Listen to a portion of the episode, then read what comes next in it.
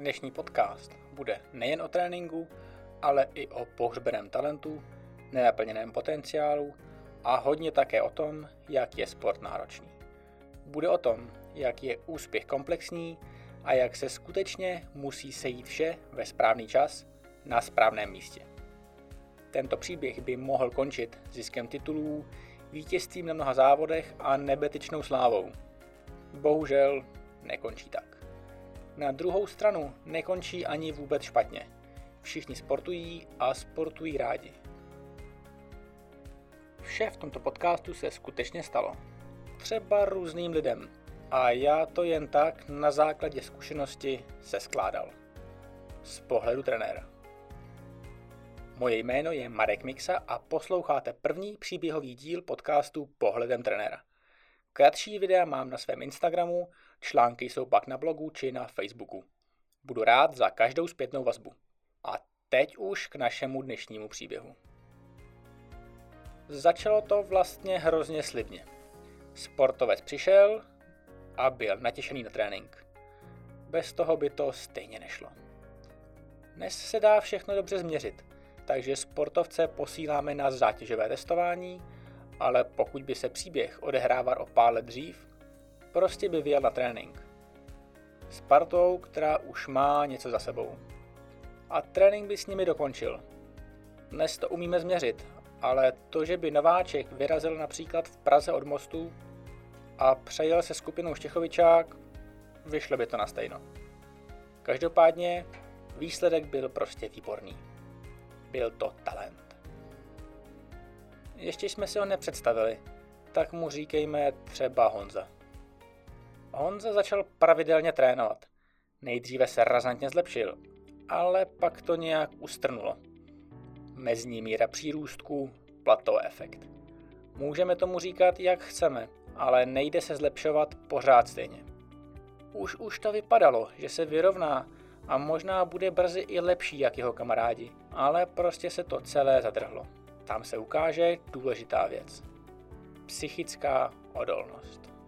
Honza se totiž opravdu snažil, ale tak nějak to nestačilo. Jednou z těch věcí bylo zázemí. Ještě jsem vlastně neřekl, jak je Honza starý.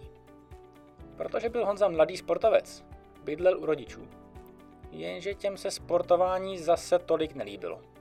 Takže občas zakázaný trénink, občas povinná návštěva příbuzných a v létě na chatě se musela sekat tráva, přehazovat kompost a nebo další nezbytné práce. Ať tak či onak, věnovat se vrcholově sportu bez podpory pořádně nejde. Prostě tam byl trošku problém se zázemím. Na jednu stranu si to člověk musí odsedět, na druhou stranu má ještě dost jiných povinností. Starší sportovci to nemají v zásadě jiné. V práci také chtějí, aby tam člověk vytvářel nějaké hodnoty. Nebo tam aspoň chodil. Krom toho, ta hypotéka si také sama nezaplatí. Slabší kousky zde často končí. Sport se dostává na druhou či třetí kolej. Honza se ale kousnul a makal na sobě dál. Protože bydlel na menším městě, neměl pořádně s kým trénovat, ale jezdil co to šlo a vždy po škole či práci vyjel na kolo a bušil do pedálů. V zimě běhal na běžkách a občas zašel i do posilovny. Postupně, jak šel život dál, přišly další výzvy. Maturita, přijímačky nebo prostě právě ta práce. Sport musel opět na vedlejší kolej a postupně se z celého Honzova života vytrácel. Občas si ale Honza říkal, co by kdyby. Co by bylo, kdyby se zlepšil jen o malý kousíček, protože mu chybělo neskutečně málo k tomu, aby se prosadil. A život šel dál. S každým krokem v něm bylo méně a méně sportu. Tady se příběh spojuje. Je v celku jedno, jak byl náš Honza starý. Ale jakmile se vyřeší nějaký ten životní problém, ať už to byla škola či práce, vrací se i zájem o sport. On se začíná opět trénovat a třeba i závodit. Celý koloběh se opakuje a celý příběh se odehrává znovu a znovu. Návrat k cyklistice, oživení nadějí a nadšení. Ale i ten závěr bývá stejný. Proč to nešlo lépe a co se mělo stát jinak? Proč se člověk ani na podruhé nezlepší dostatečně? Proč člověk maká, doslova dře a stále se nezlepšuje, jak by chtěl? Začněme tím, že Honza chodil na trénink. V pondělí tělocvičná, v úterý šel běhat a ve středu jel na silnici. Nebo jinak, ale každopádně v pravidelném rytmu chodil na trénink. Když se blížil nějaký závod, dal si trochu volna a pak hurá závodit.